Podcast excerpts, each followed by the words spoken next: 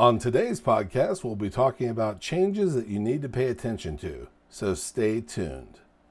Welcome to Warehouse Safety Tips. You can find the show notes to each episode, links to information mentioned on the podcast, the social media platforms we're on, and anything else related to the podcast at warehousesafetytips.com. Now, if you're a seasoned podcast listener, this podcast is going to be different from most you listen to. It's based around exactly what the name implies warehouse safety tips. And since the people in this industry are busy, we know that time is money and each episode will be as short and to the point as possible. And now, with all of that out of the way, let's get to the podcast. How many times have you or someone around you taken off head, lungs, eyes, hands, back, and or hearing protection because it's uncomfortable or inconvenient or even ignored wearing it at all. The same question could possibly be posed for paying attention to safety tape, signs, and markings. Sometimes it's done because of forgetting to do so. Other times it's because sweat or heat is fogging up your vision to the point that safety equipment has to be removed temporarily to wipe it clean, or maybe you're unable to access something because of it. Case in point, trying to look at something, but your hard hat or your glasses are in the way or falling off due to the angle of your head, or maybe you can't turn or pick up something due to wearing gloves. But many times it's because people think that they know better. Before moving on, here's a word from one of our sponsors. If you've ever been to or worked in a warehouse, you know just how important safety is to both management and staff. It's almost impossible to go 10 steps without seeing safety tape, angles, signs, and or safety products. It's these items that show us how to be safe and avoid danger in the workplace. And if you're looking for the best products to make this happen, look no further than Mighty Line. Mighty Line floor signs and floor markings offer the best industrial products out there.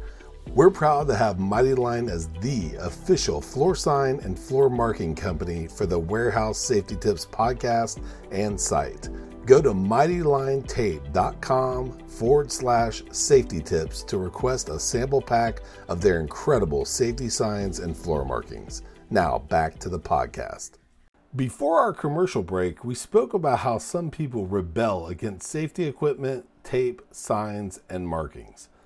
As with previous podcasts, we're still in the middle of the coronavirus pandemic, and I've been apologizing for breaking the podcasting and blogging rule of keeping information evergreen where there's no time, day, or date associated with the info that you're talking about so that it's always relevant no matter when it's being listened to and or read.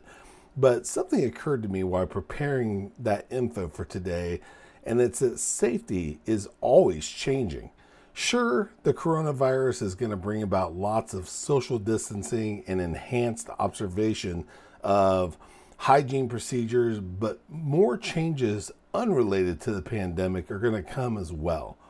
The changes may be from someone getting injured or worse yet, killed, or doing something that there previously wasn't a safety procedure for, or maybe there's a stronger virus or something that's related to technology that we don't even know about yet. The point is, things are always changing, and we need to know, respect, and adhere to the safety equipment, tape, signs, markings, and guidelines in our facilities. You or one of your fellow staff might think you know better, but all the rules are in place for one reason, and that's to keep you safe. We hope you enjoyed this episode of Warehouse Safety Tips. If you visit warehousesafetytips.com, you'll find the show notes for this episode and access to all of our blog posts, previous podcasts, advertiser information, and much more. Thank you for listening to Warehouse Safety Tips and have a safe day.